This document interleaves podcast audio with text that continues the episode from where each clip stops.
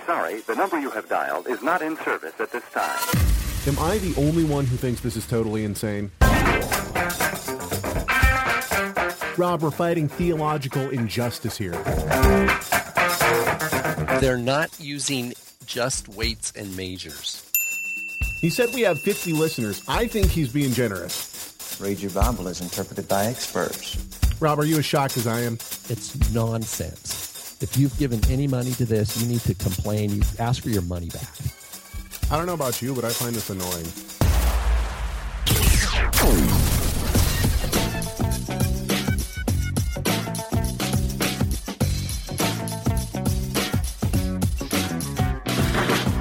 What up and shalom? Welcome to the Rob and Caleb Show, the show where theology matters, scholarship counts, and theology matters. My name is Caleb Hegg. With me, of course, Rob Vanhoff. What up, Rob? How's it going, brother? Shalom. I was just thinking, uh, we live in a world where Yeah. the Rob and Caleb show exists. uh, I think some people aren't too happy about And that. you know actually. what? There's technically how many people are on the internet? Oh, There's potential, you know, a billion people, I suppose. They could and we If have they- grabbed the attention of 36 of them. 36 of the of the how many billion that are on the internet. Um, and it's like, I think that's cool. I wonder how many people out there like, yeah, they get up Wednesday morning, they're like, it's Rob and Caleb show day. 36 of them do. 36 of them do. How you been, Oh. man? Going well, doing well. Yeah. Uh, yeah, cruising along into our, I guess we're, well, two different things. We're coming right into the fall feast, uh, which is exciting, um, but also kind of mid quarter almost. Well, I guess we're maybe week four, so maybe I guess at a third of the way into our first quarter of the fall, and I'm excited about that. Got a lot of great students and enthusiastic about Greek and Aramaic and and uh, history, all the things we're studying. Very cool. Yeah, you mentioned the feast. I was going to go there too. What uh, what are you looking forward to for uh, Rosh I am. I'm inter- Oh, I was going to talk about Sukkot. Rosh Hashanah. We're going to do a. Yom we're doing it- Teruah, yeah. We're doing an uh, oneg Sunday night. We'll have. Uh, it's fun. Have people bring shofars. You know, we do uh, big trumpet blasts, which is which is really great. Read some scripture and just uh, have a nice oneg. But I was just thinking this morning, I might try a different sukkah design this year. So I'm kind of like, hmm. You know, I've been using the same boards for ever since we moved here, so about five years now. Mine's falling apart. Yeah, and so I'm like, you know what? I, I just even the last couple of years putting the sukkah together, I'm like, ah, maybe one more year. so anyway, eh, I'm gonna be chewing on that the next few days, kind of maybe sketching some ideas out. But You know we haven't heard in a little bit? Hang on, let me just see if this is the right one. I'm, I've been looking for this clip while you've been talking. Let's see if I let's okay, see if I got it. it. loudmouth and the huff. we need to get that them to redo that. All right, Ah. good. Yeah, so I'm I'm looking forward to uh, Yom Teruah as well, uh, also known as Rosh Hashanah. Uh, and last night, we, my wife, I, I didn't know what she was doing. My wife pulled out uh, honey, and she uh, warmed it up in the microwave, uh, which we almost never use, but for things like that. And uh, she cut some green apples, and she was trying to explain to my son that we would be eating green apples. Now, here's the greatest part. We could not plan this better. And the reason why is because on this, starting on, I think, Friday, it might be tomorrow actually, but I, may- I think it's Friday through Sunday. Every year here in uh, the great, wonderful city of Tacoma, Washington, there the the Greek Orthodox Church. Now, I don't know if you know this or not, but the Greek Orthodox Church, well, uh, they only allow one congregation in each city. Did you know that? So you there's not like two Greek Orthodox churches in your city. There's only one, if you have one at all. Um, so uh, every year, the Greek Orthodox Church in our city they put on this huge Greek festival, and it is a sight to behold. They have they put up a huge tent in their parking lot, and uh, people come from all over Tacoma and and all over even uh, outside cities to go to this Greek festival. And they have all these vendors where you go in, you have to purchase these tokens, and each token is a dollar. And then uh, you know they have like gyro stands and and uh, uh, baklava stands and all this kind of stuff. And then they they have all these different uh, uh, stands where you can buy stuff from from the the Greek vendors. One of the things they sell is local grown honey by one of the per- people in their congregations, which is great because we will go and we will buy honey for uh, for Yom Teruah. And then it just so happens that on uh, Sunday, the Apple Festival is going on in Gig Harbor, which we go to every year as well. And so we will go and we will pick up our our uh, our fresh apples uh, that are in season now here in, in Gig Harbor, Washington. And uh, so we will be mightily prepared for Yom Teruah when we will eat apples and honey. Very cool. Yeah, excited. Yeah, we like. There's a, a, a family out near my wife's father who brings a whole bunch of uh, local honey sources together. I, I think they have a couple different fields. I don't know how they do it, but it's it's raw honey and it's local. Mhm. and uh, which is really great. So it's uh, it's supposed to be really healthy for you. Yeah, yeah. Um, and we usually call them up. Do you still do you have a half gallon? She's like, yeah. Come pick it up. You know, you just put put some money in the little box there and take take it. You know, because Yep. it's just they'll just set it out on their front porch and it's like they trust that you're going to put some money in the box and take the thing. It's like awesome. totally cool. Awesome. Okay, so hey, I, I do want to ask the people we got uh, we got people in the chat room. Thanks everybody for showing up. And now, I'm, for those who might not know, we switched ch- chat room forums, and uh, now our chat room is being hosted in a private uh, a private Facebook group. Uh, Zuckerberg Zuckerberg is actually overseeing. oh, let's not. Let's not. Um, so yeah, yeah. So so the Rob and Caleb Show chat room is the group that you can find. You have to request to be in it. Uh, what you post cannot be seen by the outside world. Only people who are uh, part of the group. Anyway, I, so I want to know if people actually in the chat room are enjoying it or not. Basically, the way it works is I put a post up. So today I put a post up that said the chat for show 142 critical review. If you would like to be a part of the chat please do so in the comment section of this post. And so now if you look in the uh, comments section we actually have people commenting and uh, chatting back and forth. Now there are other ways to do this. I realize that. We can we can start a group chat. We could do that if we wanted to. Um, but i don't know how that would work any better or if it would work any better or whatnot. So um, anyway uh, let us know if you like it or not. You can let us know either in the chat room or for those who are in the chat room, or you can also send us an email and tell us that it's awful and you wish that we would switch. The, the problem with the old chat room, we like the old chat room, but uh, there was two problems. First of all, the icon for the chat room was down in the right hand corner, and it was so small it was so hard to find the chat room uh, on our website. So that was number one. Number two is that uh, is that it costs us twenty bucks a month, and uh, you know we- we're having financial troubles as it is. Uh, Twenty dollars a month uh, might as well be a million dollars a month at this at this point. So um, anyway. And and somebody, I'm sorry, I'm reading this comment. Somebody says it's just sad for uh, one of the 36 who are not in the on on Facebook. Yeah, we thought about that too. Uh, we, you know, there are uh, people like my good friend Dennis. He's in the chat room, or he was he was in the old chat room a lot. He's traveling right now, so th- that might be why he hasn't been in the new chat room. But I don't think he has Facebook. I understand people don't want sometimes to get a Facebook account. I get it. And there's ways around that. If you want to set up a, you know, a dummy email account and uh, you know, use a use a uh, interesting name, just let us know who you guys are. uh, yeah, and Adam says that he uh, he's he hates Facebook, and he I think didn't Adam delete his Facebook account, and then he just came back just to be in the in the chat room. I think That I don't know. Yeah. So, all right, well, let's move on. Um, it should be noted, by the way, that uh, up until yesterday, uh, early afternoon, we thought we were having a guest on the show. Uh, the guest, for very good and understandable reasons, has decided that he is not going to come on to the Rob and Caleb show. Uh, and uh, so we found that out yesterday, and that's totally fine. We appreciate and completely understand the person's reasoning for not wanting to come on the show. And uh, but that left us scrambling uh, to try to figure out some some. New So it was like a normal week then. Yes, exactly. They're scrambling. yes, yes, exactly. um, and we, we almost had we almost had an easy show. yeah, we, al- we almost had it easy. Actually, you know who I want to get on? Uh, We've talked a lot about Paul and the Trinity. Mhm. I want to get the author of that book on here. Mills Wills. No, it's not Hill. Wills. Hill. Hill. Yeah. Yeah. Hill.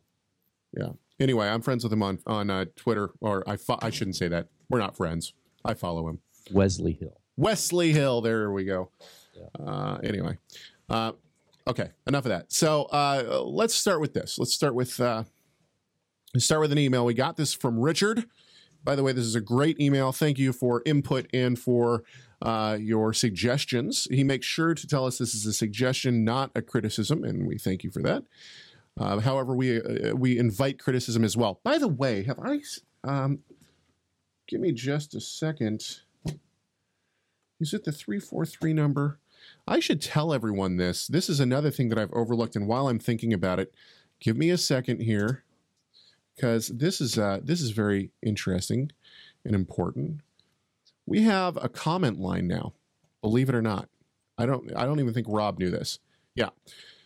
So No, it's just a message line. No one's going to answer your call, but you can call in and you can tell us how much you hate us. You can tell us how much you, you love the show. You can give us show topics. Uh, and you can even tell us things like, uh, you know, tell us good things about Torah Resource Radio or whatnot. And at some point, we reserve the right to use your comments on air on the on uh, Torah Resource Radio. Uh, so so you you know just know that. But at the same time, call in, tell us whatever you want.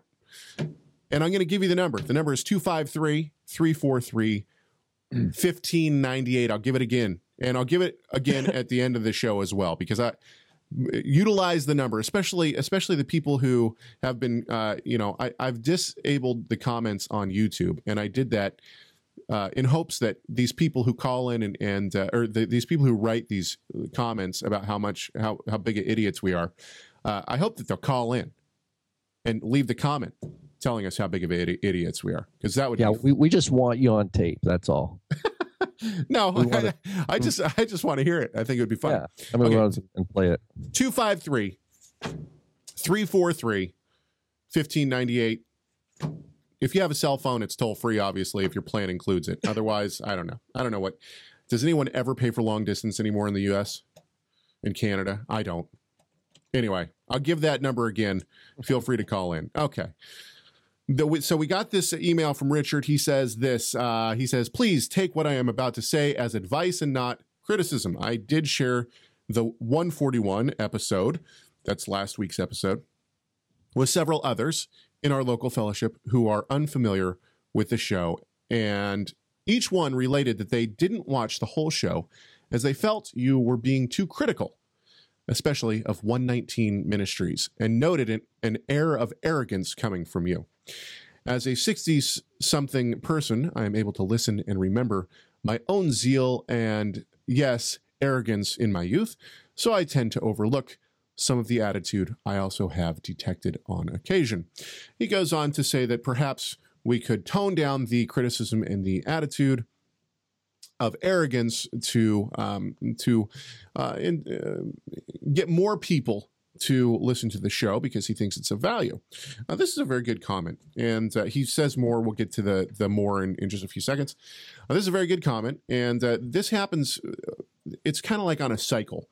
Rob and I go on a cycle. We we go on these. Uh, uh, there are these times when we get emails like this, and we say, "Oh man, maybe we're being too critical. Maybe we're being too uh, too arrogant. These kind of things. How do we, you know, how do we address these things uh, without uh, giving off this idea, you know, the idea that people have that somehow we think that we're better than everyone else, or I don't know, whatever.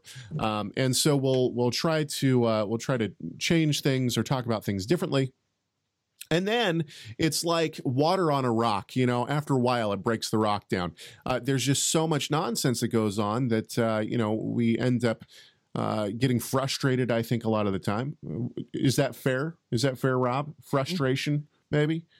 Yeah. Um, righteous anger towards uh, people leading others astray.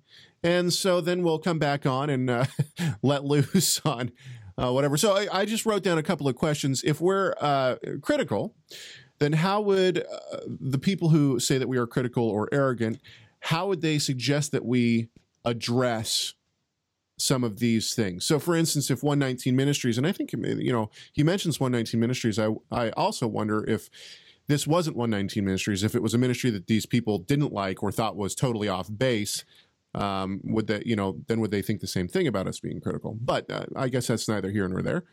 Uh, you know, how would people suggest that we critique uh, uh these what I would call um, uh, heresies in a lot of you know a lot of times?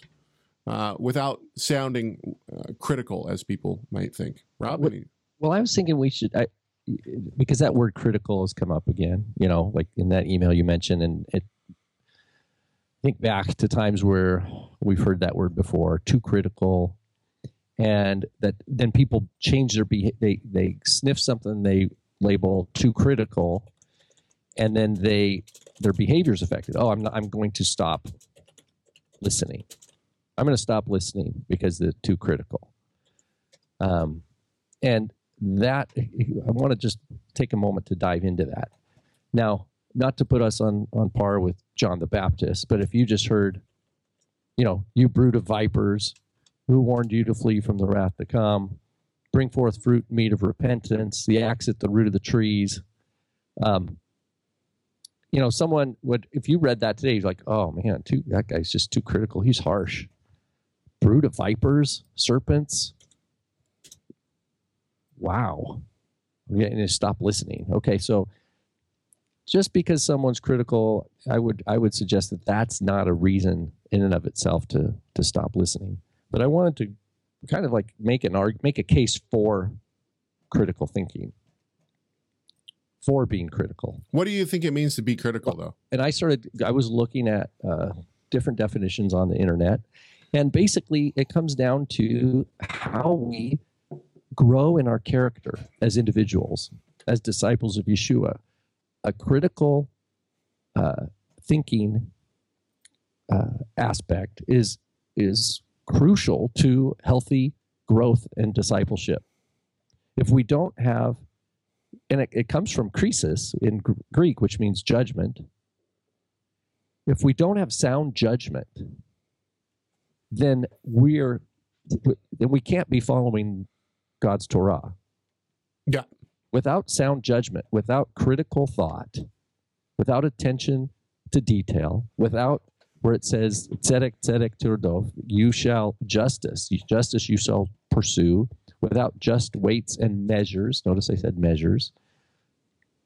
Then it's it's we're all just playing games, and we need to, uh, you know, the Bible assumes a few things by God giving us, giving humans the capacity for speech and for thought, which separates us from animals, of course, and by giving us his, revealed word translated into all these languages, and then giving us in our day and age the, the technology to study his word and to be immersed in it in many different languages, to research the original language uh, and the, the ancient history and all these things, it it the challenge is for us as individuals and uh, communities and families, of course, to grow responsibly with the knowledge that's been given us. Doesn't mean we know everything, but we become res- all the more responsible, all the more obligated to the resources, uh, to growing, given the abundance of resources we have. We have resources today that were, were unfathomable by the the first apostles. Actually, uh, let me just and, and we and we are and we just one more comment, and then we go back back and forth. Is that we we have challenges that they did not have.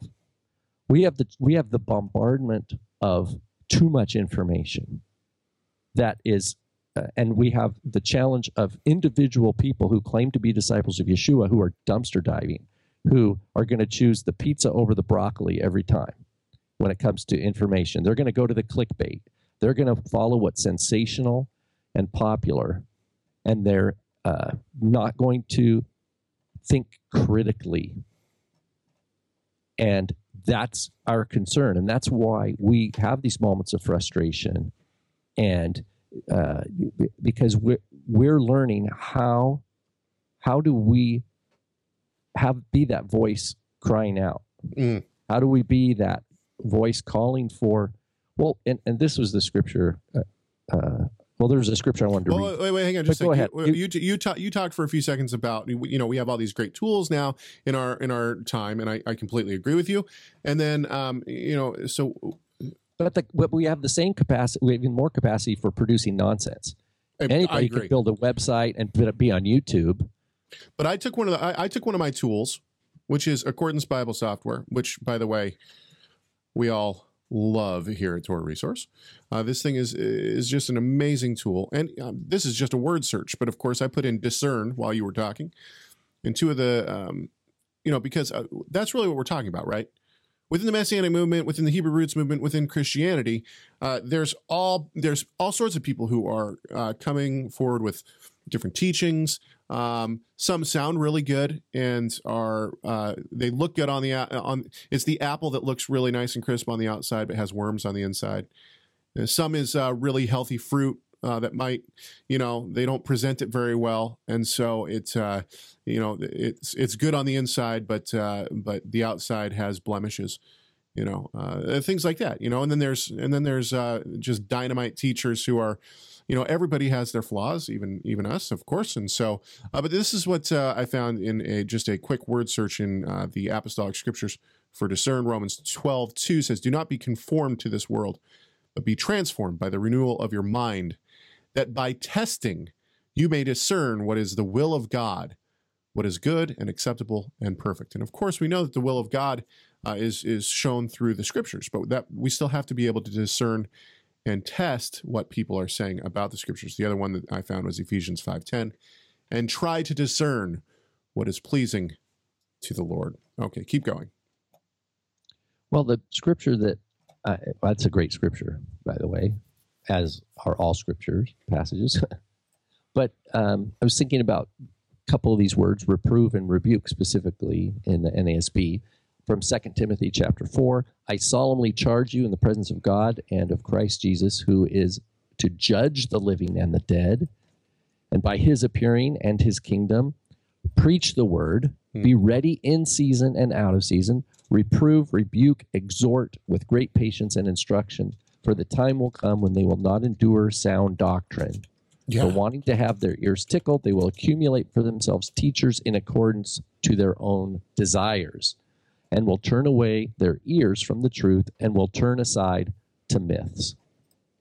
Now, here's here's the thing. I could see someone who's, let's say, believes in flat Earth could take this and say, "Yeah, I'm telling you the truth. The Earth is flat, and you've all accumulated teachers and turned to the myth of a world that's a globe."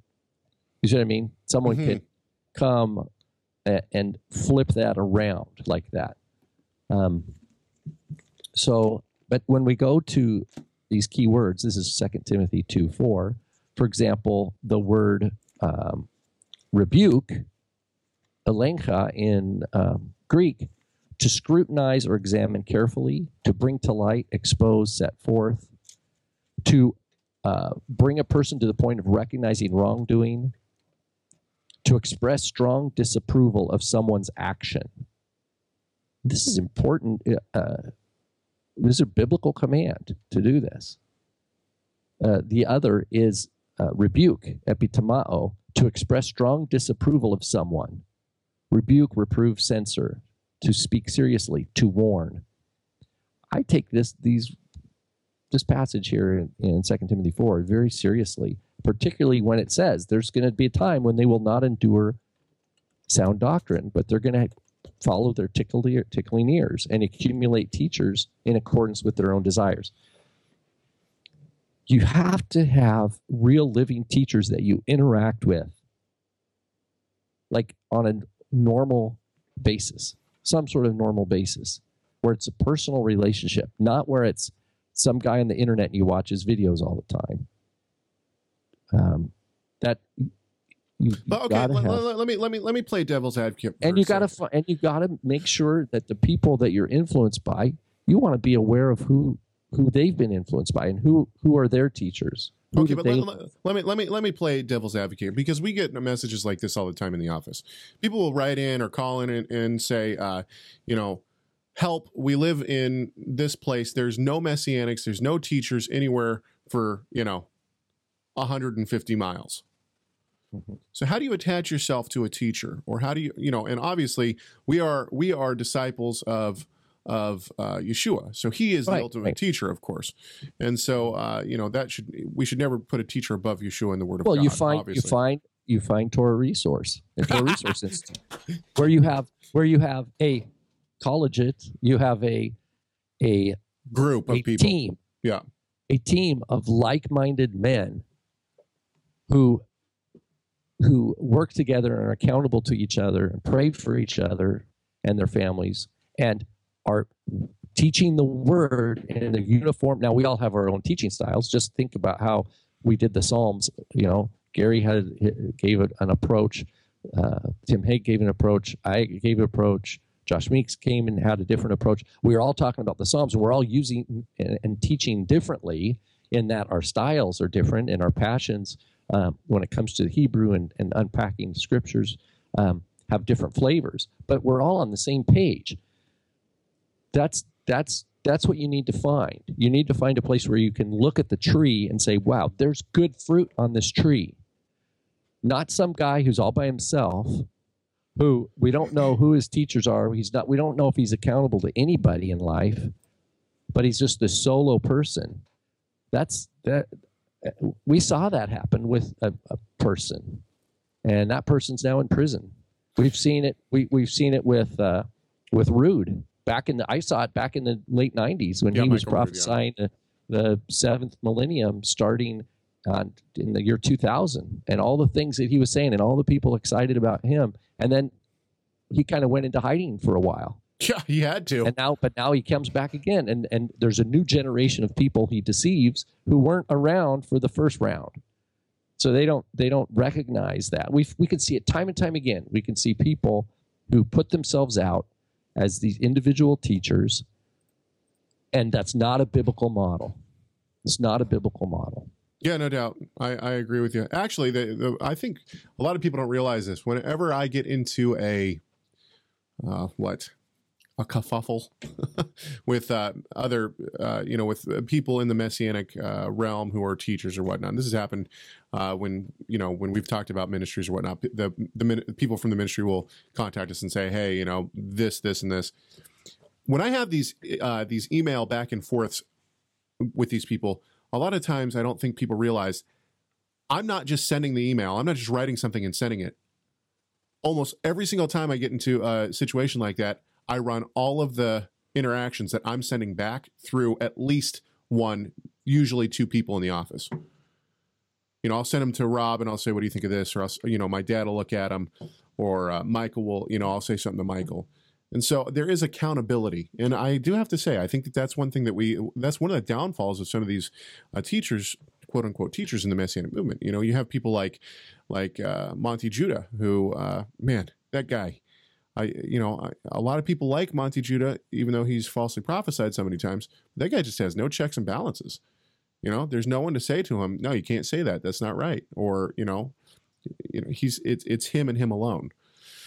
We So- you, we have uh, when when Yeshua draws disciple like-minded disciples of his own, he draws people together to accomplish things that he can build with. That's what he's doing with Torah Resource. Does it mean that we're infallible? No. No. We are we are weak. We need desperately each other. We need to pray for each other. We need to be aware of the schemes of the evil one. And we, uh, first and foremost, we know our dependency on the sovereign grace of our Lord and Savior Yeshua, and that's our that's the rock of the Word of God, and we're not going to budge from that position. And but we also take seriously the languages, the cultures, the the you know historical, gram- grammatical, uh, hermeneutic. We we promote engagement with top scholarship in the world in the Bible. That's why it's a top priority for us to participate in the ETS and the SBL. Even though SBL is not faith based, it is both uh, Tim Hegg and myself have the the honor and privilege to have papers to present this next November, and we're going to be presenting our.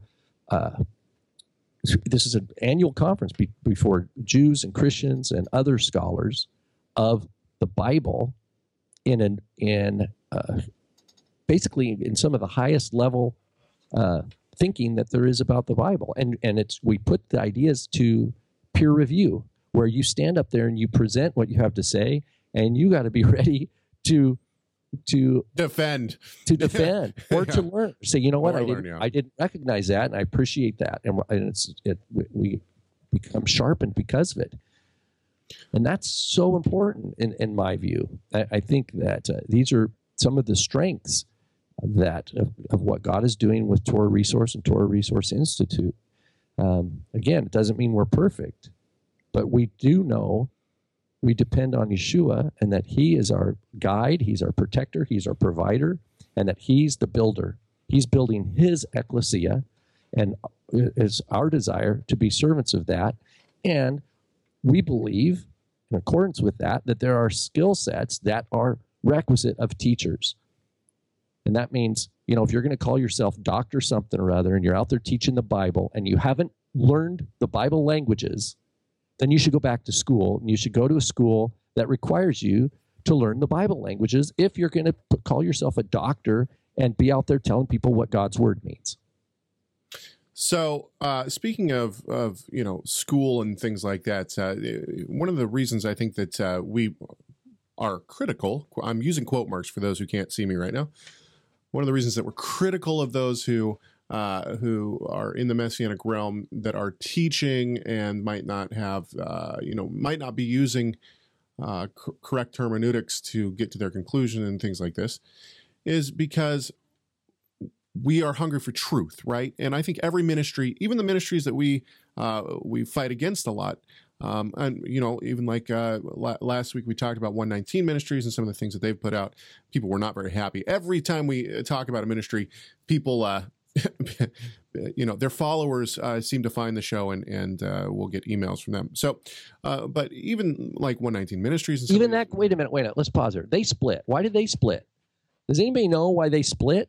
You have two guys that are promoting junk scholarship. We we call them on the Copper Scroll thing, what, a year and a half ago. No reply. No accountability to the junk they're putting out there. They're saying, here's this ancient Hebrew text, here's what it means, and it's all BS. bad scholarship that is. fill in the blank bad scholarship BS. And no accountability. And then a year goes by, it turns out they split up, but so who knows why. Now you have two solo guys, each thinking they're right in their own mind. No, no fruit's going to come of either of those. And anybody who follows them and is all passionate about them is going to either learn that sooner or later. And I pray that they learn it sooner. Ladies and gentlemen, this has been a rendition of The Hoff Goes Off.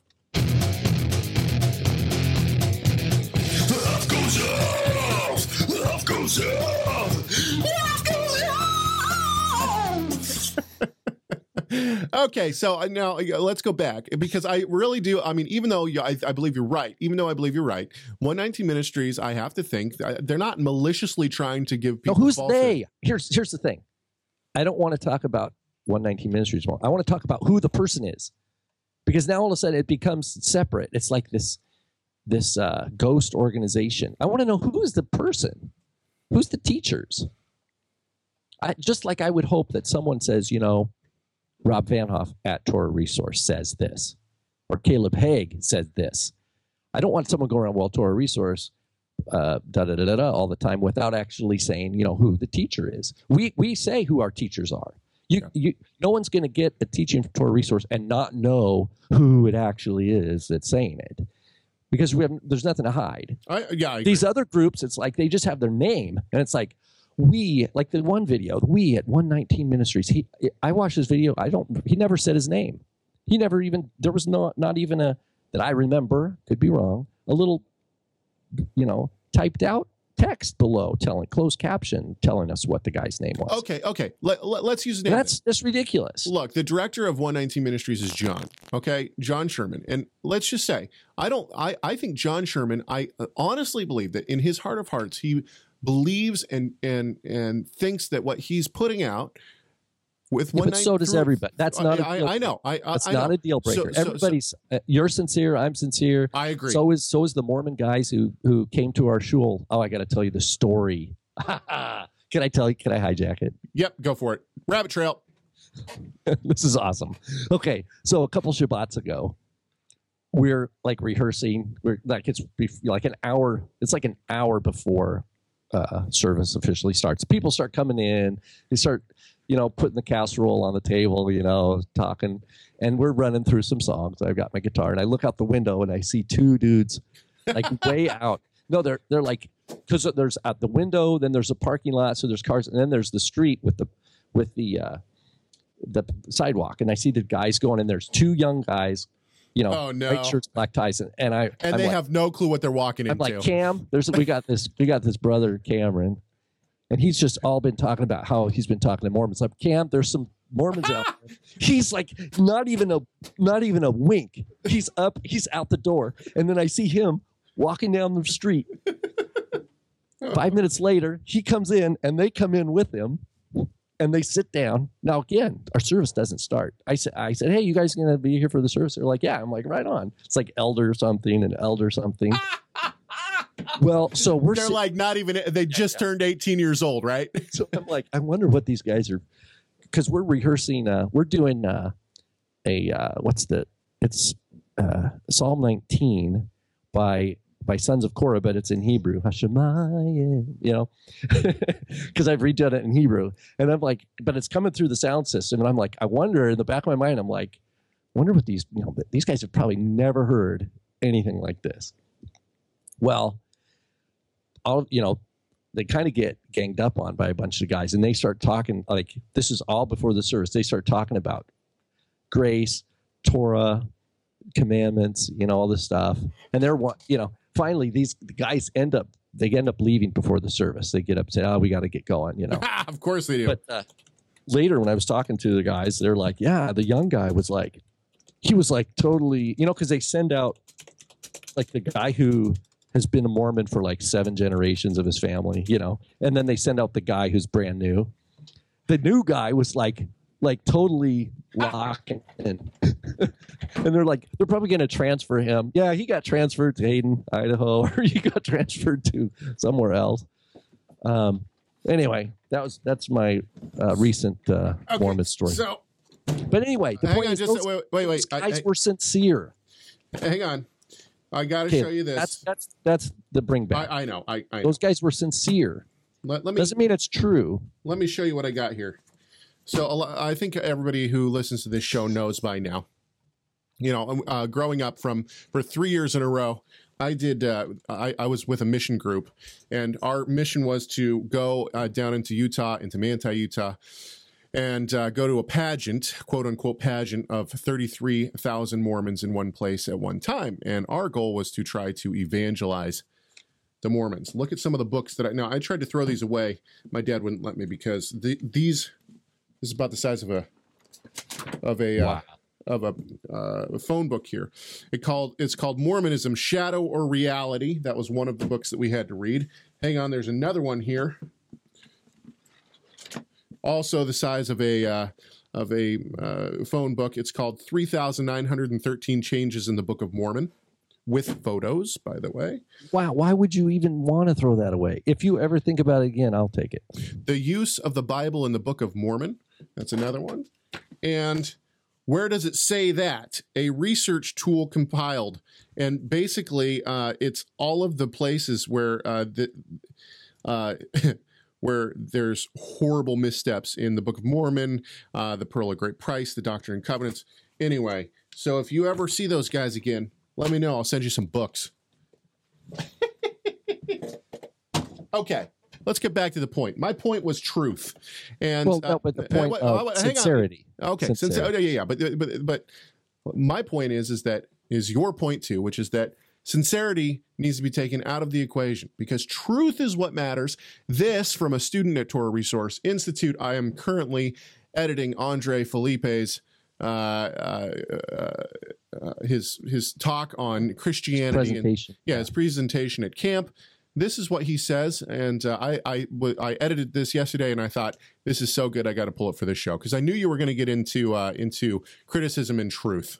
Um, so the next question that I ask is how are we as believers, um, as followers of disciples of Yeshua, to relate to the truth?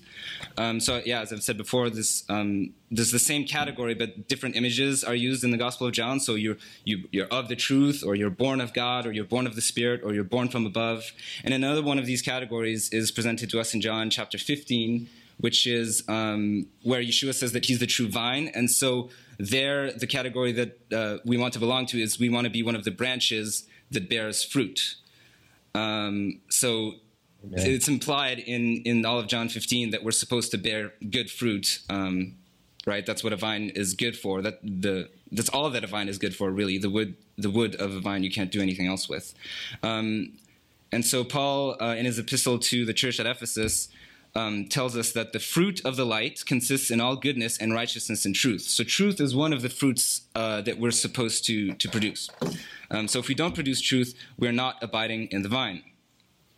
So to um, sort of conclude this little discussion about truth, um, we must apply everything that we've learned from John's gospel to our lives. We must desire, seek, and pursue truth. Truth. We must submit to it because in submit, submitting to it, we are submitting and being faithful to God. By upholding truth, we are we uphold, honor, and give witness to Messiah.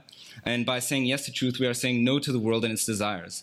Because the world is not born of God, but it's born of its father, the devil. And and in, in I think in the same gospel, we learn that um, uh, Satan is called the father of lies. Ooh, Wow, it's so great to hear his voice. But that, yeah, uh, yeah. So Yeah. anyway, uh, you know, but okay. So all all of that said, you know, we've spent 42 minutes now talking uh, essentially on this subject, and all of that said.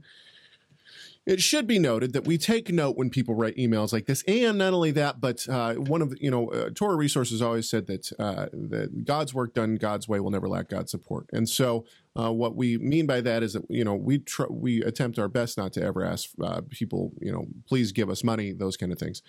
Uh, but another aspect to that is that um, when our bank account is low enough that we uh, become very worried and we uh, pray fervently for the Lord to to change that, what that actually does for us is makes us sit up and wonder. Are we doing everything the way God wants us to? And this uh, this is one of those times when we have had to sit up and say, are we doing everything that the Lord wants us to do? Does God want us to change? And so, uh, since that is the case right now, we look at all different aspects of what we are doing, whether it's the school, whether it's what we're publishing, whether it's uh, whatever. And one of the things that we also look at is the Rob and Caleb show to see if uh, the Lord wants us to change something. And so uh, we uh, we have prayed fervently, and we have wondered uh, if there are things that we do need to change in terms of criticism or things like that. And one of the things that I've come to uh, believe in the in the past uh, you know week or so uh, in this look inside of our ministry and how the Lord might want us to change, what He might be telling us, is the idea that uh, you know we want to point people ultimately to good education, and we want to do that uh, through multiple means, and that's one of the reasons we believe that the Lord has set up Torah Resource Institute. And so we've talked about uh, different ways that we can help people along in their journey of, of uh, criticism and, uh, and not just criticism, but discernment within the body of the Messiah.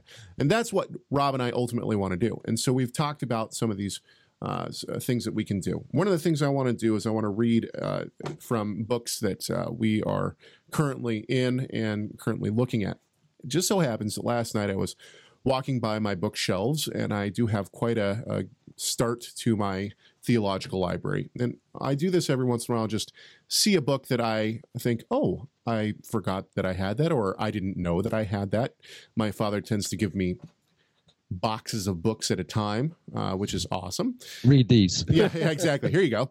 And uh, one of the things that I've done is uh, I've read this entire book and it put me to sleep so much. I, I actually really did not appreciate it. It's by D.A. Carson. Anyone who has uh, spent time in the theological world knows who D.A. Carson is. Um, this book is called Exege- Exegetical Fallacies. Um, it is an excellent book, but I rem- I remembered when I walked by my bookshelf last night. I remembered that it was just such a snoozer in my mind, and uh, so I picked it up uh, just to see what I would see, and I opened it, and this is the first thing I read, and I want to share this with our listening audience because I think this is important. And and uh, you know, I don't know if I'm going to keep sharing things out of this book. As I look through it, I don't know why it was a snoozer. This thing looks like a dynamite piece of work. D.A. Carson is a dynamite scholar.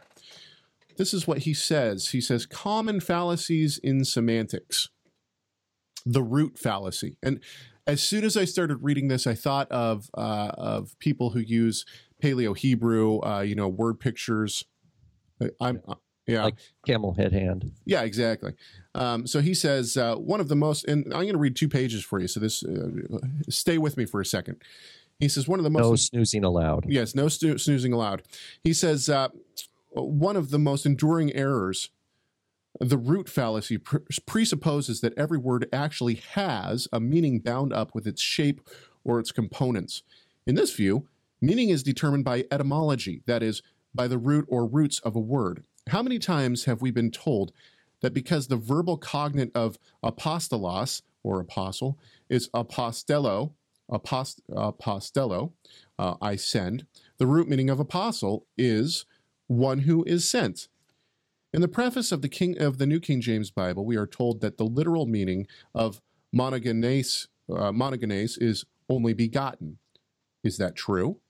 How often do preachers refer to the verb agapao to love, a cro- contrast with phileo uh, to love, and deduce that the text is saying something about a special kind of loving for no other reason than agapao is used, or agape is uh, how a lot of people would know it. These are good points. All of this is l- linguistic nonsense. We might have uh, guessed as much if we were more acquainted with the etymology of English words. Anthony the- C. Thielson, Thielston offers, by way of example, our word nice, which comes from the Latin nes- nescius, meaning ignorant. our goodbye is a contraction uh, for Anglo Saxon, God be with you. Now, it may be possible to trace out diachron- diachronic, uh, diachronically just how Nescius generated nice. It is certainly easy to Diachronically, that means over time, Yeah, yeah. tracing how, an, how a certain word accumulates a different meaning from its original etymological source. it is certainly easy to imagine how God be with you came to be contracted to goodbye.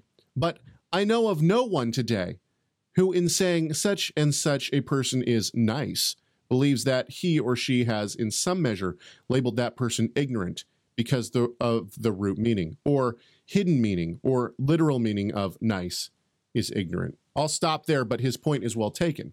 And I think that this is one of the things that uh, the Hebrew roots and Messianic uh, movement has really, really uh, fallen into is this idea that um, that there's hidden meaning. Yeah, they're inventing their own meaning with a limited with their limited tools. And Strong's Concordance is usually one of the first uh, helps they they think is guiding them in the truth, but they're actually misusing the tool. It would be like trying to use a screwdriver as a hammer or something. Give me just a second. I'm replying to Yvonne here. Okay. Um, so I hope that uh, you know I, I don't have any like intro music for that segment or anything, but uh, I hope that helps people. And there are some really good uh, nuggets of truth in this book that I, uh, I mean everyone should should be aware of. Okay, so another thing that we want to do is, is since we're going to be uh, we're going to continue. You know, we're not going to not be critical of people uh, and theologies on this show. When I say critical, it means we have to have a critical understanding and a critical view of what is going on, so that we can have good discernment. And that's one thing that Rob and I are really trying to get across is that is that we as believers, uh, whether it doesn't matter if you're a teacher, you're not a teacher, if you're you know you're just a housewife, it doesn't matter. Uh, just a housewife, like the greatest job that uh, God has given to mankind is is uh, being uh, you know raising children. Um, nonetheless, uh, you know if if you're a lowly office worker at Torah Resource or whatever it may be, the point is is that we have to try to gain discernment. We have to try to learn discernment. It's not just ingrained in us. It's something that we have to uh, work on and, and, and whatnot. So um, we are going to continue to tip sacred cows. And so this uh, this music that i uh, created last week uh, we're going to use to open our segment on tipping sacred cows. So rob let's go tip some cows. Cow tipping.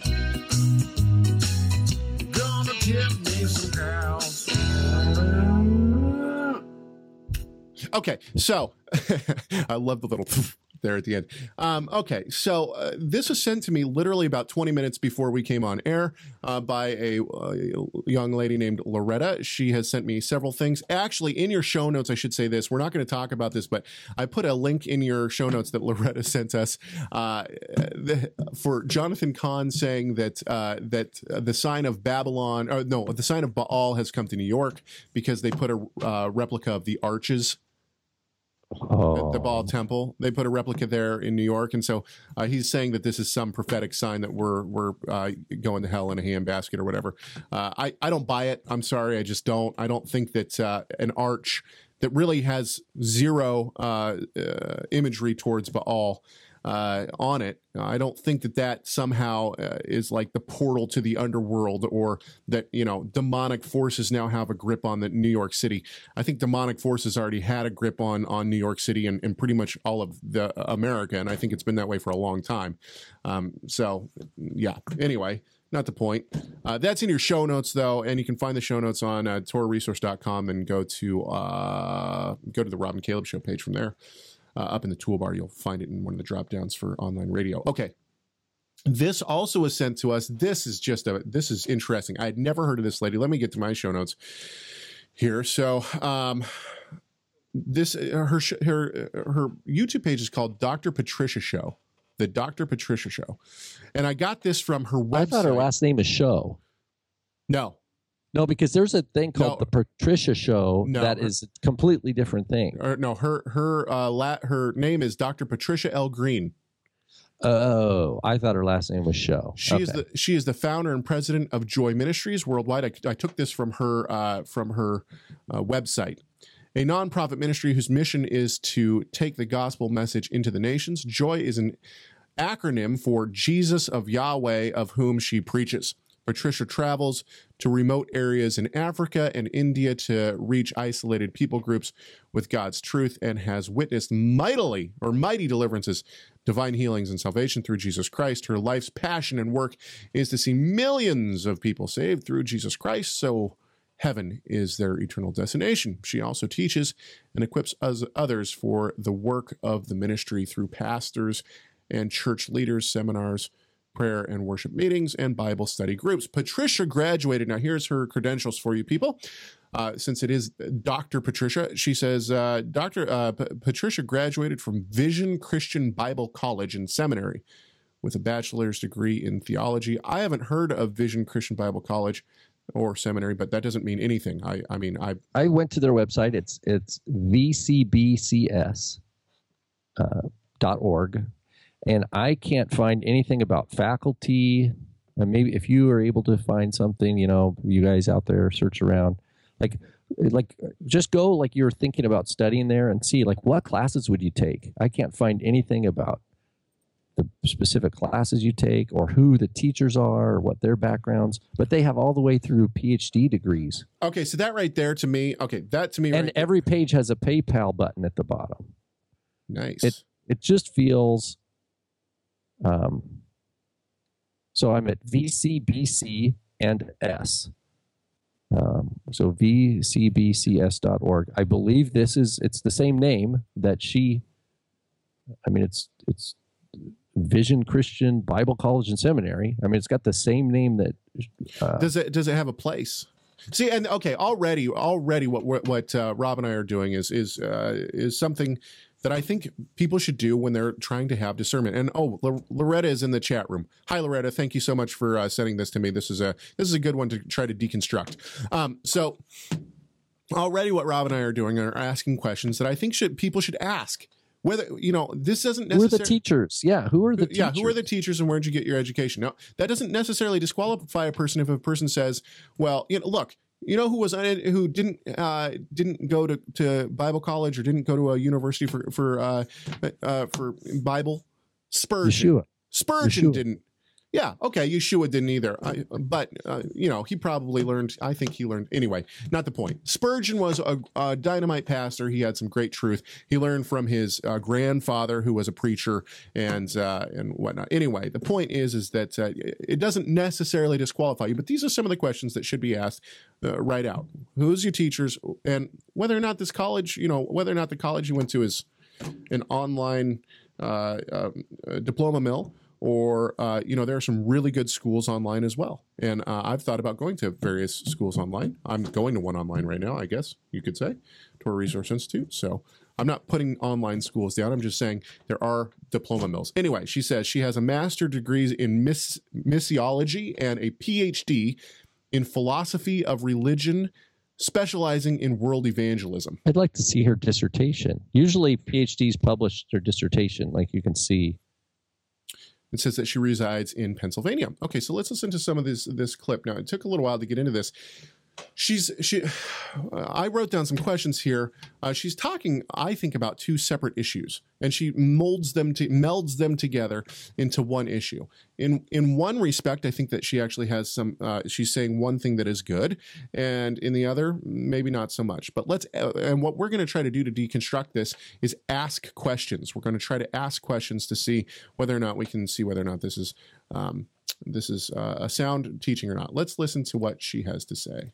In Ecclesiastes twelve thirteen, it says, Fear God and keep his commandments, for this is the whole duty of man. Uh, let me stop real quick. I forgot to tell you all this earlier in the video. She does reference Strong's numbers. That's not necessarily a disqualification either, um, but it might point us to what kind of uh, training in languages she has.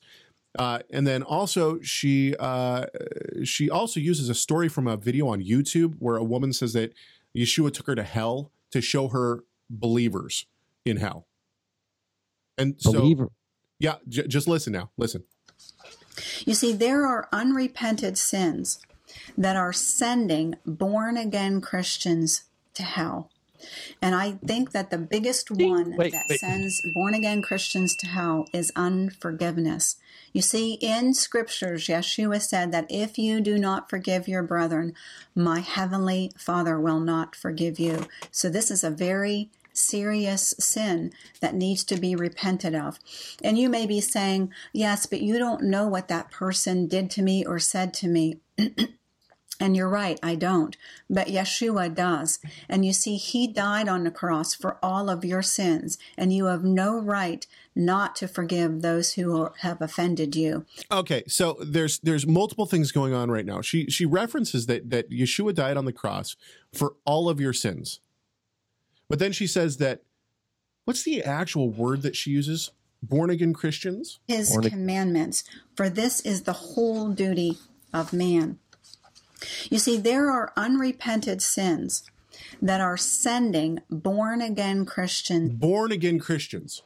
So she says that there there are sins that are sending born again Christians. When you're born again, that, That's new. You're a new creation. you're a new creation in God, right? and and and forgiveness is a natural fruit of the born again Christian. yeah, but if, see, I, if, I if we're defining that like John three, right? Yeah, but here's the thing: is that I think that she's mixing up two two different things. That is, uh, people who are born again, and she really blurs the lines. I got more clips of this, but she really blurs blurs the line. What she's ultimately talking about, in one respect, is the sin of the high hand, right? Someone who knows that they've sinned, knows that God hates the sin, and doesn't care, is going to do it anyway, and is unrepentant, right? That's the sin of the high hand in my mind. But that but that's not the fruit of a born person who's born exactly exactly and that's and that would be my point so so she's melding two things together that uh, i don't know if So in in other words, she wouldn't even with, with that, whatever she's teaching, whatever she got from her PhD, wouldn't get her through a one semester at Torah Resource.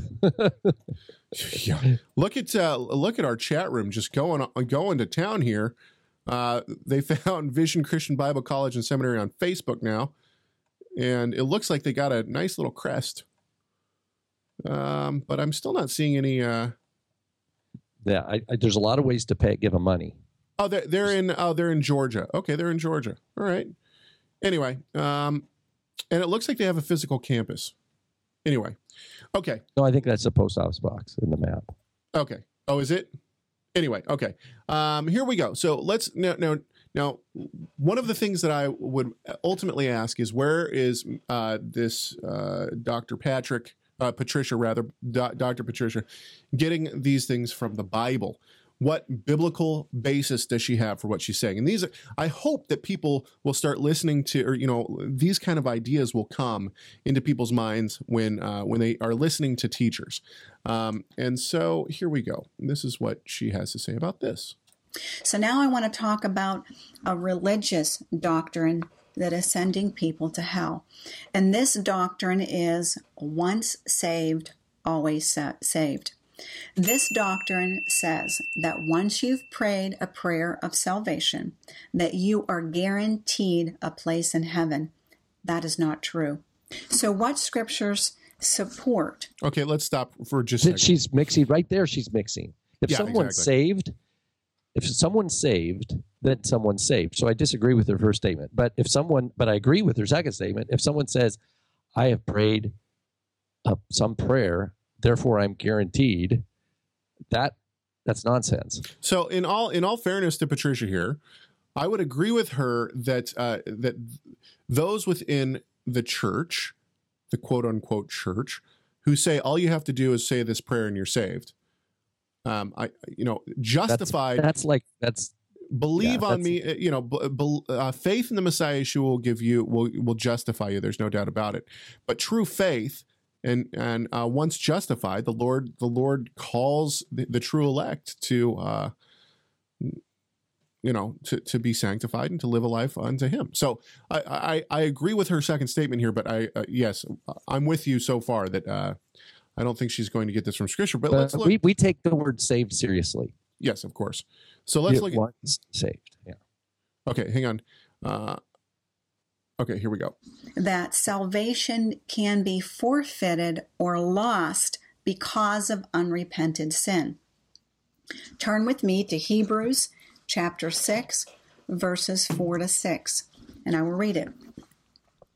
For it is impossible for those who were once enlightened and have tasted the heavenly gift and have become partakers of the Holy Spirit and have tasted the good word of God and the powers of the age to come if they fall away, to renew them again to repentance, since they crucify again for themselves the Son of God and put him to an open shame.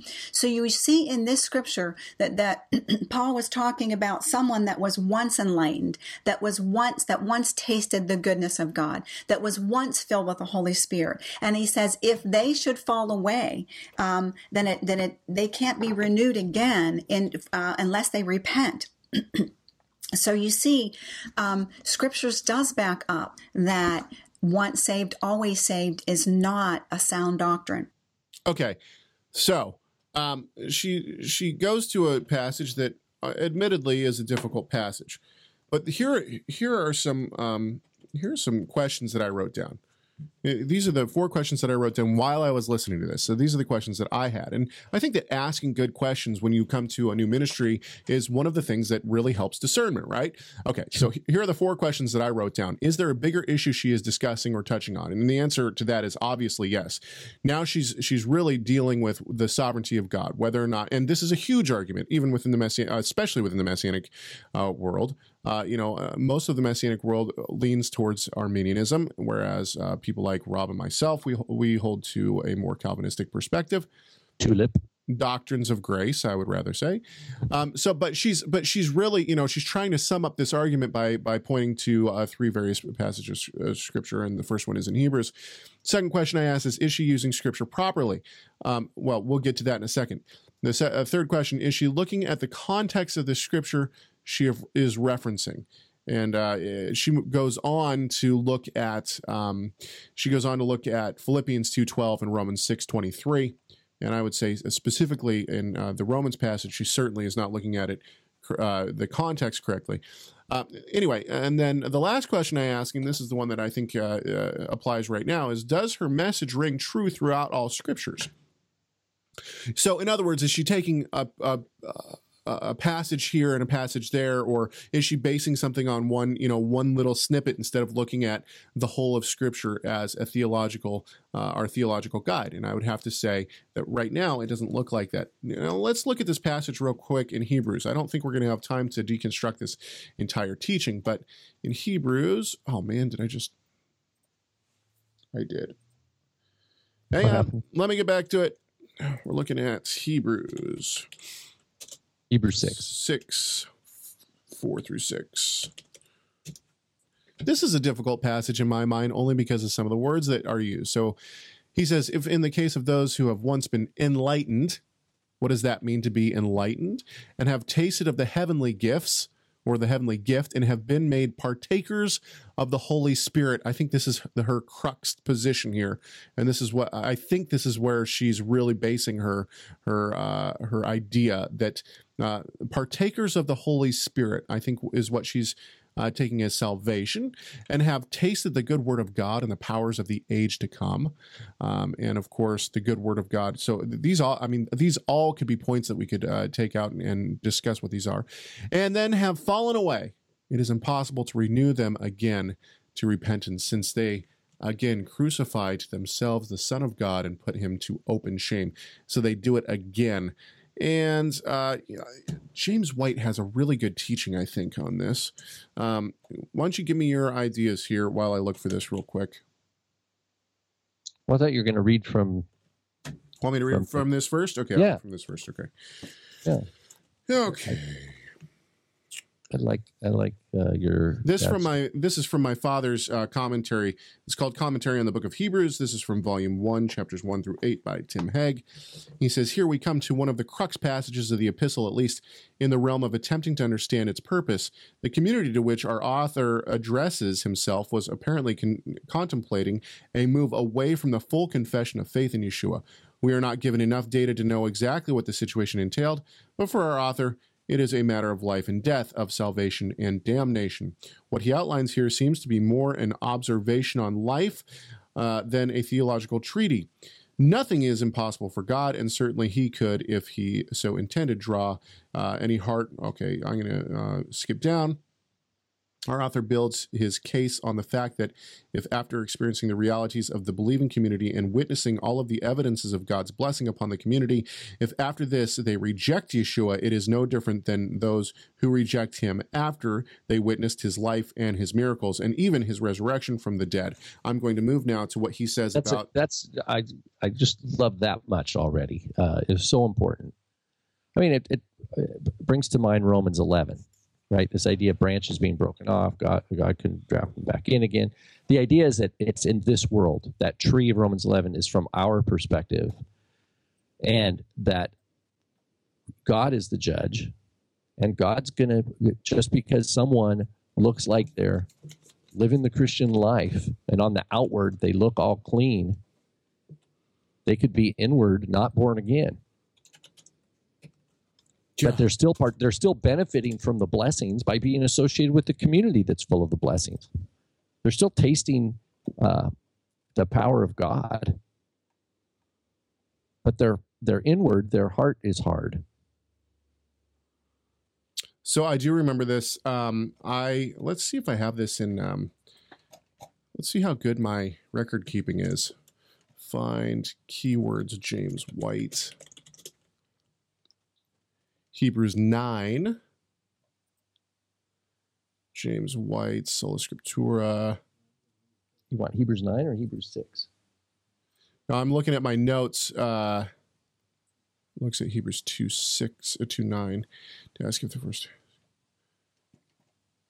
Um, actually, this 270. Hang on, I'm going to play a uh, clip. I don't know if this is going to uh, go with what we're talking about or not. This is clip clip uh, gathering on the fly. People. That's right. Clip gla- clip gathering on the fly. Let's see if I can do this or not. And we're looking for clip 276.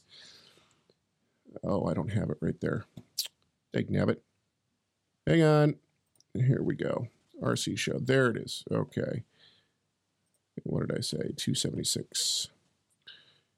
Let's see if now this is going to be on a different passage, but I think that he talks about the overall of of Hebrews. So let's just listen. This might not be relevant, but let's listen. Once again, we have to ask the question. So you're saying that the writer of Hebrews is saying uh, that uh, the term translated everyone uh, here in Hebrews chapter 2, verse 9, which is the uh, Greek term pantas, pas pasapon, uh, the standard word, and it's it, huper is is the standard preposition for substitution. It's all right there. So this clearly means that by the grace of God, Jesus has tasted death on behalf of every single human being. All right, you need to be able to consistently read that through the context. I mean, that's going to be the con. That's going to be the argument of the context, right? And you also might want to to consider uh, as well.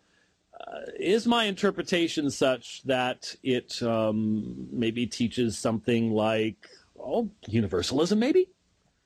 Uh, am i am i you know maybe missing the point here? Because if you read the rest of uh, the section Okay, so he's talking about universalism. I'm sorry, I was wrong. Um, I thought that was going to be a good a good poll, but it wasn't. Okay, so anyway, let's keep going here. Then I want to read this part because what I uh, uh, highlighted earlier was that my father was, and yes, the chat room Nelson in the chat room so it says, "Where's our elevator music?" Um, okay, uh, so uh, the next time I try to pull a clip on the fly, you'll get elevator music. Okay, so uh, they have been partakers of the Holy Spirit. What does this mean, and does this mean salvation? The word partakers, uh, meta metochos, has a range of meanings, including one who shares or participates in something, a business partner, a companion, or a comrade. The word is found only six times in the Apostolic Scriptures, five of which are in Hebrews, and he gives those uh, references. Interestingly, Holy Spirit in this phrase is without the article. So, those who are not language uh, people, the article obviously being the. Okay. In the five times that the whole that Holy Spirit appears in Hebrews, three are articular, that means with the article, and two are in, in anarthrous, that means without the article. Some have suggested that when our author uses the uh, anarthrous form of Holy Spirit, he is not so much speaking of the person of the Holy Spirit, but rather of the manifestations of the Spirit, that is, his gifts and operations. This surely is the case in Hebrews 2 4. Quote, God also testifying with them both by signs and wonders and by various miracles and by gifts of the Holy Spirit according to his own will. Since Paul teaches us that one who is indwelt by the Spirit of God is truly born again, it is impossible that what our author is describing are those who possess true saving faith, who were therefore truly born from above, and then who denied Yeshua and lost their salvation.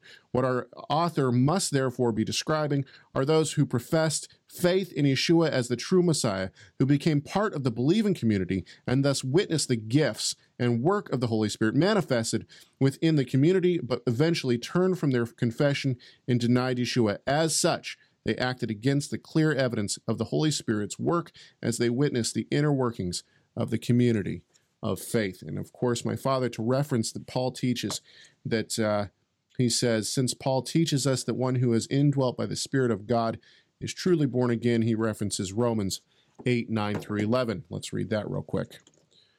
Romans 8, 9 through 11 says, You, however, are not in the flesh, but in the Spirit, if in fact the Spirit of God dwells in you. Anyone who does not have the Spirit of Christ does not belong to him. But if Christ is in you, although the body is dead because of sin, the Spirit is life because of righteousness. In the Spirit of him who raised Jesus from the dead dwells in you. He who raised Christ Jesus from the dead will also give life to your mortal bodies through his Spirit who dwells in you. And of course, in the beginning of this, Paul says, You, however, are not in the flesh, but in the Spirit, if in fact the Spirit of God dwells in you. Anyone who does not have the Spirit of Christ does not belong belong to Him. And of course, one of my favorite passages in John, he writes, John writes in John 10, 27 and following my sheep hear my voice and i know them and they follow me. I give them eternal life and they will never perish and no one will snatch them out of my hand. My father who has given them to me is greater than all and no one is able to snatch them out of my father's hand out of the father's hands i and the father are one. And i love that passage. Okay. I'm done with my little rant there. Rob? Anything else to say Um, well, I was just interacting with someone on the chat room who said, you know, I went to a school that was not high uh, academically accredited, but they were, uh, they did teach biblical holidays. And um, that sometimes, you know, learning is not by scholarship, but by obedience, by keeping commandments. I agree with that. Uh, but that, but when we have this website that we're specifically looking at, this Vision Bible College, um, they there's I- I mean I've, I've I think I've clicked on every website there. I can't see what their who there's who the teachers are, what they've written or presentations given, and, or what classes you can take there. But- who would but- be my Hebrew teacher? Okay, hang Anything. on, hang on though, hang on. That, that, that doesn't necessarily discount the school, and I, I, I don't think that that's what you're saying. But um, it should send up some kind of a, Suspicious for me. Uh, yeah, It's it's, it's it's a little sus- suspicious. So I, I'm I'm not trying to say that that that, that this uh, Dr. Patricia went to some uh, diploma mill. I'm not suggesting that. What I'm saying is is when we look at the school, do we find you know are people forthright with what they're teaching and, and who the teachers are and th- those kind of things if they're not forthright with that kind of stuff that should that should be just one little one little red flag that that uh, should be noted in the back of our head and that's what all this is.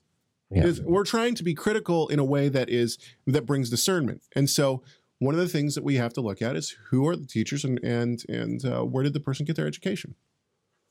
Okay anyway uh, what what do you think about this hebrews passage? Do you think that I want uh, to say I want to tell uh, all our listeners out there, if you if you believe in Yeshua, if you trust Yeshua, and you are clinging to Him in your life, and when the rubber meets the road in the tough times of life, you're you, that He's the first one you think of. That you go to Him in prayer. That you're reading the Bible. You have every reason to be confident in, in, in your salvation. Now, it's a narrow road. Uh-uh, the, the Holy Spirit's not going to let you go long. If you're if you're His, you're not going to be able to go very long in unforgiveness. You- You're just not going to be able to. so But, Mike but this idea of someone who's genuinely born from above is uh, in hell is is just so backwards. It is so. Um, it's it, it's someone who's not thinking clearly. Sorry. So uh, Michael Gonzalez uh, puts in the chat room. He says, "Here's her, her talking about Dr. Patricia's prophetic message that has been seen close to 1.25 million times." Quote: Dr. Green had a dream about tsunami that a tsunami was coming to the East Coast. God warns us to get out of East Coast of USA because huge tsunami is coming. She said it was 100 feet. There will be famine, drought, huge hurricane, and economic hardship in the USA. Well, there's a red flag if I've ever seen one. So when did oh when did when was the date? And uh, it doesn't look like we have a date either. Uh, I don't know when that was going to happen. Uh, Someone posted now. that she said it was August August 31st, but that came and went, so she bumped it to December 31st. June 14th, 2015. Pictures, Vision Dreams. This is from Blog Talk. Tribulation Now on June 14th, 2015. Yeah, so it had to be uh, recently. Okay. Um, anyway, I think that uh, hopefully uh, we've brought up enough questions to say that this uh, this idea that uh, true believers in the Messiah Yeshua uh, and that have true faith and are justified can somehow go to hell. The sin of the high hand, I think, can only be from people who are not truly uh, believers. So, for that, um, Dr. Patricia, I think that we would have to say. And that is what we call a theological fail. Fail. Okay, well, uh, I think that we've uh, taken up enough of these fine people's times. Uh, we're going to continue to pray and ask the Lord if uh, how how we can change uh, what we're doing here, uh, and uh, so we hope that uh, we hope that you will pray with us and let let us know. Um, you know, let us know that you're praying for us. We sure do appreciate those who. Uh, You know what? Can we before we close off there? Mhm. Adam posted a from Hebrews 12. I love it. Uh, it says, "Fixing our eyes on Yeshua, the author and perfecter, it could be finisher of our faith, who for the joy set before him endured the cross, despising the shame, and is sat down on the right hand of the throne of God." Okay, this is Hebrews 12, 2, key passage, and I think uh, Brother Adam for bringing that to our attention this afternoon or this morning. The author, Yeshua is the author and the perfecter of our faith. And I think we quoted or talked about John 10 today. None shall uh, pluck them out of my hand. But it says, For the joy set before him endured the cross. Why would Yeshua be joyful about going for the cross? Because he, he knew, he had full confidence that it was accomplishing something real. yeah, exactly. He was accomplishing something. If he, there was no doubt in his mind that what he was enduring was it was affecting actual purchasing redemption of souls. It actually was accomplishing something. It wasn't for the joy that he just, I, you know, I'm going to do this in joy. Uh, I'm going to endure this cross for the joy because I'm going to give people an option and they may or may not take it. What's that to be joyful? How is that joyful? Yeah. Because it's real. It's a real deal. He purchased his own people. Just back to John 10. My sheep hear my voice. Hmm. If you don't hear my voice, it's because you don't you're not my sheep. I mean, it's like just back there. It's the same thing that we heard the clip from Andre uh, his teaching during camp this summer. Same point. Yeshua is the way, the truth, and the life. And if we're in Him, we are not of this world. We are in this world, but we are of Him. And the, the, you're safe. You're in Him. You're, yours is the kingdom of heaven. Yeah, no doubt. We yeah, I, I was listening to Alistair Begg this morning. Oh, I, Um, I love listening to that. Oh my I, word! I wish I could talk like this. I can't even do it. oh man, he is so good. I you know I I pray that someday, whether in this uh, in this lifetime or in the world to come, I can uh, sit and, and have a, and break bread with the man. He uh, he certainly is a is a joy to listen to and an encouragement.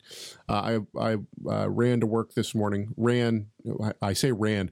Walked quickly and jogged for part of it, um, and uh, I was able to listen to two of his sermons. Uh, they were it was a two part series on um, uh, drifting away from from uh, Christ, and man, does that guy hit the nail on the head. Uh, and you know, he comes back. He just kept coming back to the same thing, uh, which is that that grace is overwhelming. The grace of God is is uh, why we are are saved. It's all by the grace of God and nothing that we've done. And so, um, you know, to fall away, you know, it, it, he just just an amazing amazing uh, uh, sermon that he gave, two part sermon that he gave, and uh, I recommend Al- uh, listening to Alistair Begg. Uh, to many because or to anyone i think that he uh, although he might not have it 100% right he certainly is uh, is is uh, preaching what I think is is the true gospel, and that is that uh, we are we are saved by grace, the grace of God, the overwhelming love and grace of God, and it is not by anything that we've done, but through the true. Uh, shed blood, uh, you know, the sacrifice, the true sacrifice, the shed blood of the Messiah Yeshua on the cross, and uh, and being part of His family is only by his will and his grace. Anyway, so I hope that uh, I hope that uh, this look at some of, uh, of some everything that we've looked at today. I hope people will pray with us and encourage us and help us to try to be try to show how we look at different teachings, how being critical, quote unquote, critical. Um, is is a good thing in in discernment and how we should all have discernment. Anything else before we go there, Rob? Oh, I got one more thing. I do have one more thing. And that one more thing is I want to give this phone number one more time. If you'd like to make comments to us, please do so. 253 343 1598. Anything else before we go? No, Baruch Hashem, thank you for all those who pray for us. We thank God for you. We thank God that uh, um, the feedback that we get is encouraging to us, and we, we thank God for those encouraging words because um, it, it, it does get pretty crazy at times, and but we know that we're not alone, and we're on a narrow path, and that thinking critical critically is a part of that, and and being able to laugh at ourselves is part of that, and that's what we do here on the Rob and Caleb shows. We in, integrate some fun and some sharp theological uh, disputes, as well as calling nonsense nonsense. Our uh, verse for this week uh, that we would like to highlight, I will read it one more time before we go. It is 2 Timothy 4 1 through 4. I solemnly charge you in the presence of God and of Christ Jesus, Yeshua the Messiah, who is to judge the living and the dead, and by his appearing in his kingdom, preach the word. Be ready in season and out of season. Reprove, rebuke, exhort with great patience and instruction, for the time will come when they will not endure sound doctrine, but wanting to have their ears tickled, they will accumulate for themselves teachers in accordance to their own desires, and will turn away their ears from the truth and will turn aside to myths. You can write us emails, do so, chegg at torahresource.com. That's C H E G G at torahresource.com. Also, give us a call, leave us a message, tell us what you agree with or disagree with, tell us how much you like the radio station or dislike it. 253 343 1598. A big thank you to Loretta for sending us that, uh, that clip. If you have clips, please send them to us. You can do so on our Facebook page too, as well. And uh, that's uh, facebook.com backslash Rob and Caleb Show. Yeah, until next time, we hope that uh, this somehow uh, equipped you to ask better questions or good questions when looking at teachers because we want you to honor our one teacher, our great God and Savior, Yeshua, the Messiah.